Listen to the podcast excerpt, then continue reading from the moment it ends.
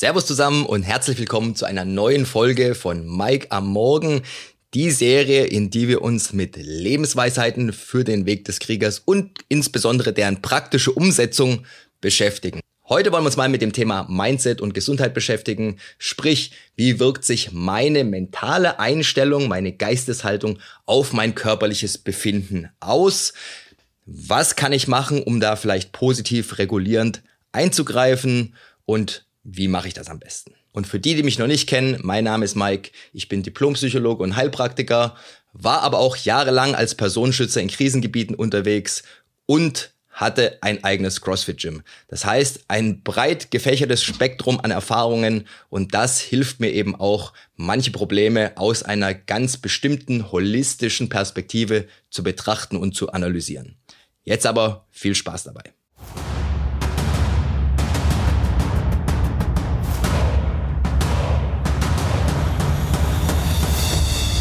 Herzlich willkommen auf dem Weg des Kriegers.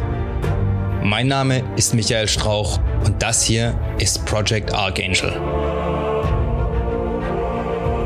In diesem Podcast teilen meine Gäste und ich unsere Erfahrungen, Erlebnisse und Erkenntnisse, die wir auf diesem Weg gemacht haben. Mein Ziel ist es, euch bei der Steigerung eurer körperlichen Leistung, der Schärfung eurer mentalen Fähigkeiten und bei eurer spirituellen Entwicklung zu unterstützen und zu begleiten.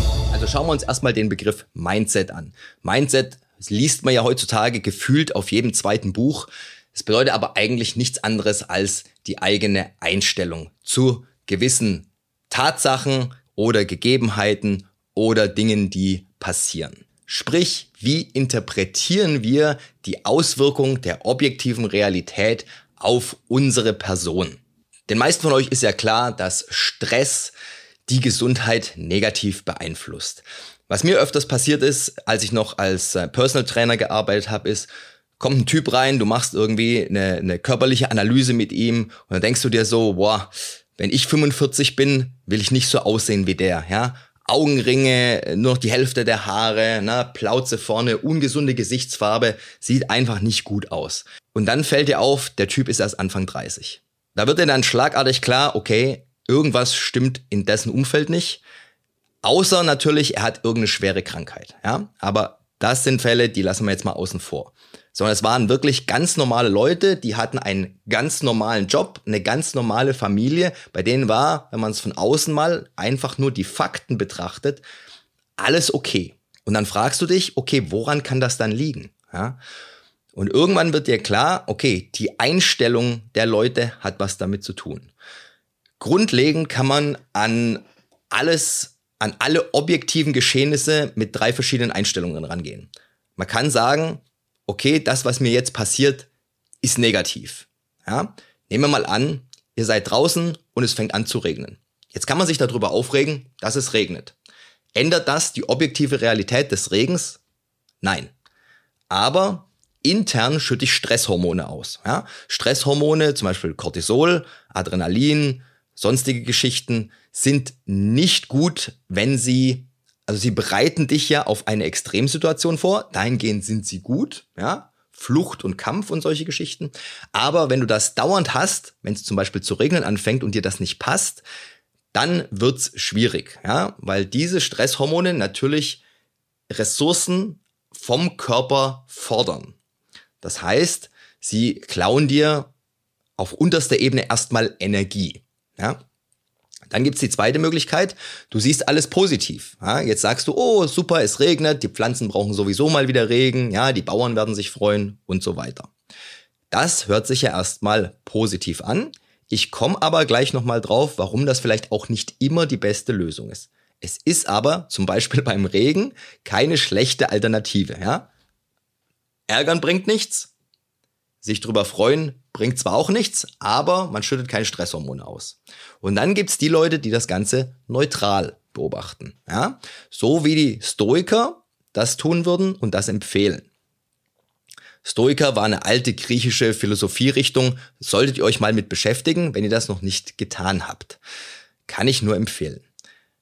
Gehen wir mal zurück darauf, wie die das betrachten würden. Die würden sagen, es regnet. Dann überlegen die, und das machen die bei jedem Problem, was von diesem Geschehen ist, das gerade auf mich eintrifft, liegt unter meiner Kontrolle und was nicht. Gut, Regen liegt offensichtlich nicht unter meiner Kontrolle. Alles, was nicht unter meiner Kontrolle liegt, brauche ich mich nicht drüber aufregen, das akzeptiere ich einfach so, wie es ist. Das heißt, du akzeptierst einfach, dass es regnet. Jetzt schaust du, was liegt denn noch in meiner Kontrolle, das ich tun könnte, um das objektive Resultat dieses Geschehens für mich so positiv oder so wenig negativ wie möglich zu gestalten. Jetzt kommen wir darauf, das, was die Leute aufregt, wenn es regnet, ist nicht die Tatsache, dass es regnet, sondern das Resultat daraus. Also, ich werde nass. Mir wird kalt vielleicht, ja, dann erkälte ich mich und so weiter. So, jetzt schaut der Stoiker, was kann ich denn jetzt tun, um diesen, dieses Event, den Regen, für mich so positiv oder so wenig negativ wie möglich zu gestalten. Ich kann mir einen Regenschirm aufmachen. Ich kann mir eine Regenjacke anziehen. Ich kann mich irgendwo unterstellen oder in mein Auto reinsetzen oder das, was ich draußen machen wollte, vielleicht nach hinten verschieben. Ja, Rasenmähen oder den Garten aufräumen, was auch immer. Und dann kümmert man sich um die Dinge, die man objektiv tun kann. Ja? Und so wird das Ganze in einen produktiven Weg geleitet, der einen selbst weiterbringt. Jetzt könnte man sagen, na ja, wenn ich das Ganze aber positiv interpretiere noch dazu, dann ist es doch noch besser. Nicht unbedingt. Schauen wir uns mal was anderes an. Jetzt kommen wir in den Bereich ähm, der, der Sicherheitsplanung zum Beispiel. Ja, das ist ja auch ein Bereich gewesen, in dem ich mich lange äh, beruflich aufgehalten habe, Personenschutz in Krisengebieten. Da haben wir immer gucken müssen, okay, was für Risikofaktoren gibt's denn jetzt zum Beispiel auf dem Weg von A nach B im Irak? Und dann haben wir uns das nicht schön geredet, ja, denn wenn wir das schön reden und sagen, ach, da passiert so gut wie nie was, das ist kein Problem, wir kommen da höchstwahrscheinlich locker durch, dann sehen wir keinen Sinn mehr darin, Arbeit in irgendeine Vorbereitung zu stecken, sondern sagen einfach, ach ja, alles super, wir fahren einfach mal. Wenn dann was passiert, dann haben wir ein Riesenproblem. Ja? Wenn wir uns von Anfang an alles schlecht reden und sagen, oh, da passieren so viele Attentate, die erwischen uns garantiert, ja, dann, egal ob wir uns dann darauf vorbereiten, haben wir gleichzeitig noch diese negativen Stressauswirkungen. Und wenn du monatelang da unten im Einsatz bist, ist das natürlich ein Dealbreaker. Ja, also das bricht dir irgendwann vielleicht nicht wörtlich das Genick, aber das ähm, hat einen schwer negativen Einfluss auf deine Gesundheit und deinen Gesamtzustand, deinen mentalen vor allem erstmal und dann natürlich auch deinen körperlichen. So, die Lösung ist, du gehst das Ganze stoisch an. Das heißt, du sagst, okay, wie sind denn die objektiven Gegebenheiten? Wie ist die Route? Wie lange ist die Fahrzeit? Was haben wir für Fahrzeuge? Wie oft passieren da was für eine Art von Anschlägen? Und dann überlegt man, okay, was können wir denn jetzt tun? Denn die Anschläge kannst du nicht ändern, ne? Das ist halt nun mal so, wie es ist. Was können wir denn jetzt machen, um das Risiko zu minimieren. Und dann beschäftigst du dich damit. Da leitest du deine Energie rein und dann kriegst du auch ein positives Gefühl, weil du sagst, hey, wir haben jetzt alles gemacht, was wir machen können. Wir sind so gut vorbereitet wie möglich und wir trauen uns zu, auch wenn etwas passiert, durch unsere Vorplanung und unsere, unser Training und unsere Fähigkeiten, das erfolgreich in den Griff zu kriegen. Und schon hast du ein positives Gefühl, hast keinen negativen Stress, hast das Ganze praktisch in positiven Stress umgewandelt. Positiver Stress bedeutet einfach, ähm, dass du diese Energie nicht negativ interpretierst. Und positiver Stress ist was Gutes, weil es aktiviert dich, ja, ohne dir gleichzeitig diese ähm, mentale Verbindung zu was Negativem einzuprogrammieren. Und dann siehst du ja, was passiert. Ja, du bist also bestens vorbereitet, du hast deine Energie in Vorbereitung gesteckt, anstatt nur zu sagen, ach, das wird schon gut gehen, ist alles super, ja, die Sonne scheint, was soll schon passieren? Gott liebt mich, ja. Weil wenn Gott das nicht tut, hast du ein Problem. Ja, und das ist vielleicht ein bisschen hoch gepokert. Ja. Man kann das andere auch mit einem anderen Konzept erklären, und zwar nennt sich das Perceived Locus of Control auf Neudeutsch, ja, in der Fachsprache Englisch, mit der die Psychologen sich so gern unterhalten, außer die Deutschen. Auf Deutsch nennt sich das wahrgenommener Ort der Kontrolle oder wahrgenommenes Zentrum der Kontrolle. Man kann es auch Zentrum der Macht nennen, ja. Es gibt Leute von ihrem Charakter her, die haben das wahrgenommene Zentrum der Kontrolle in sich und es gibt andere, die haben das extern. und das Externe wechselt, ja. Aber allgemein, es ist nicht unter ihrer Kontrolle. Das heißt, immer wenn was Negatives passiert oder wenn sie bei irgendwas versagen, irgendwas, was sie versuchen, es klappt nicht, wenn du einen internen Locus of Control hast, dann sagst du dir, okay, das war meine Schuld, Schuld, ja, nicht unbedingt jetzt ähm, wertend gemeint, sondern das ist mein, es ist mir zu verdanken, ja, dass das jetzt nicht geklappt hat, was ich versucht habe. Ich habe mich nicht genug angestrengt, ich habe mich nicht genug vorbereitet und so weiter. Ich habe die Situation falsch interpretiert vielleicht, ja. Und dann überlege ich, okay, wie kann ich das das nächste Mal besser machen, dass diese Fehler, die ich unter Kontrolle habe, nicht mehr vorkommen. Ja? Ich kann mehr trainieren, ich kann mich besser informieren, ich kann mir vielleicht Tipps von anderen Leuten holen und so weiter. So, wohingegen jemand, der ein externen, ein externes Zentrum der Macht ja, vermutet, der sagt dann, ja, das ist schiefgegangen, weil die anderen ihren Job nicht richtig gemacht haben. Das ist schiefgegangen, weil eben gerade dort jetzt ein Hinterhalt war. Das ist schiefgegangen, weil ich nicht die richtigen Informationen hatte. Ja, nicht weil ich sie mir nicht besorgt habe, sondern weil ich sie nicht hatte. Das impliziert also wieder, dass jemand anderes mir diese Informationen, die ich gebraucht hätte, nicht gegeben hat. Und dann kann ich auch nichts dran ändern, weil das sind dann immer externe Gegebenheiten, auf die ich keinen Einfluss habe.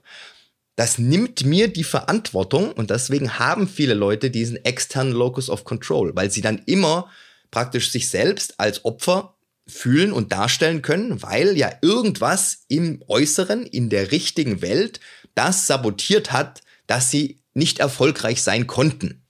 Wohingegen jemand mit dem Internal Locus of Control das immer so weit wie möglich auf sich nimmt, denn nur dann kann er die Dinge feststellen, die er noch verbessern kann in seinem Vorgehen, um dann allgemein eine höhere Erfolgswahrscheinlichkeit beim nächsten Mal zu haben. Nicht falsch verstehen, ein innerer Locus of Control heißt nicht, dass ich blind gegenüber externen Einflüssen bin. Ja, mir ist sehr wohl klar, dass es äußere Einflüsse gibt, die ich nicht ändern kann und die meinen ganzen Plan sabotieren können. Das heißt, wenn ich irgendwas mache, bei dem ich angewiesen drauf bin, dass es nicht regnet, weil es draußen ist und ich das auch nicht ändern kann durch irgendwelche Planungen. Dann suche ich mir einen Termin raus, falls ich Kontrolle über den Termin habe, in dem ich die maximale Wahrscheinlichkeit habe, dass die Sonne scheint, aber mir ist schon klar, dass ich keine Kontrolle über das Wetter habe und wenn es dumm läuft, ich auch an einem Tag mit sehr hoher Sonnenwahrscheinlichkeit Regen haben kann. Das ist dann halt so, ja. Und dann heißt es halt, wenn es dann regnet, dann wird das wieder als Fakt genommen und dann wird geschaut, was kann ich denn jetzt machen, um das Resultat trotzdem noch so positiv wie möglich ausfallen zu lassen. Ja, an alle Teilnehmer Regenschirme verteilen zum Beispiel, die ich vorher schon vorbereitet habe, weil ich ja weiß, es könnte was passieren. So, und jetzt überlegt mal, was habt ihr für ein wahrgenommenes Kontrollzentrum?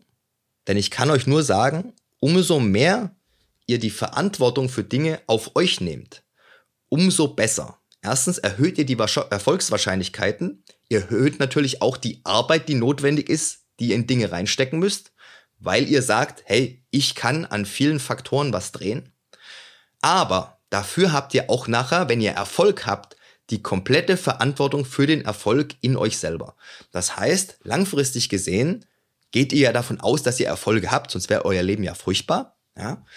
Und jeder Erfolg wird jemanden, der eine innere Kontrolle wahrnimmt, ähm, die das Erfolgserlebnis eben schöner machen, weil er den Erfolg auf sich selber bezieht und nicht, ja, ich hatte Glück. Ja, es lief halt zufällig alles gut und so weiter.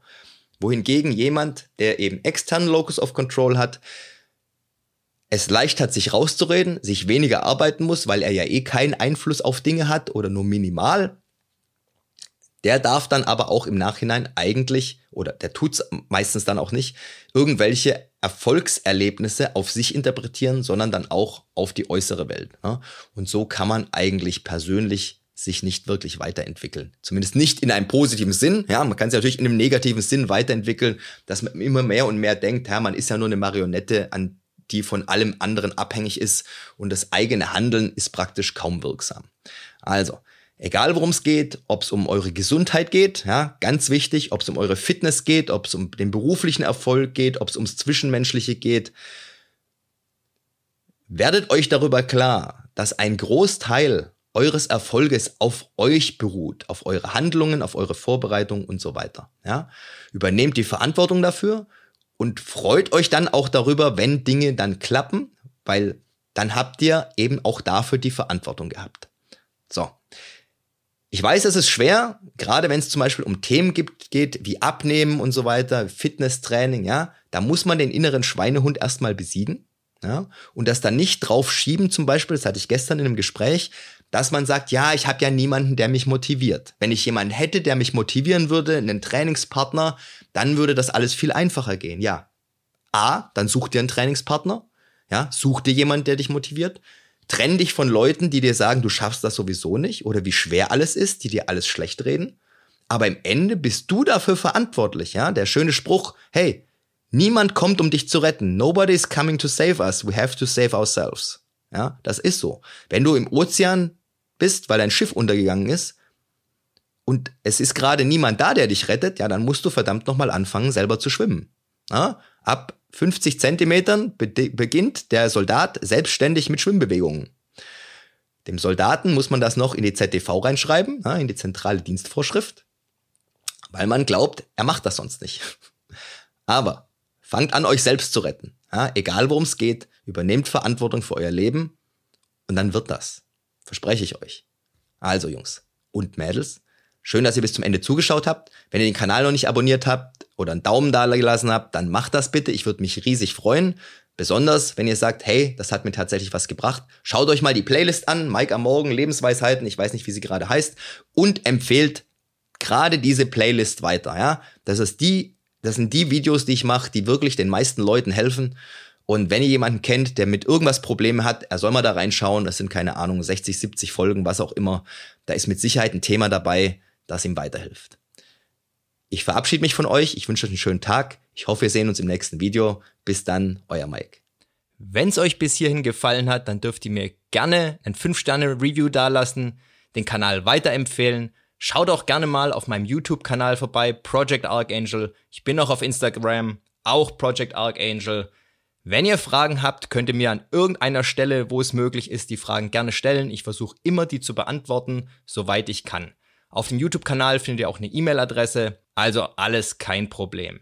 Ich hoffe, wir hören oder sehen uns dann beim nächsten Mal. Bis dahin immer dran denken, es geht nur um den Weg und nicht um das Ziel.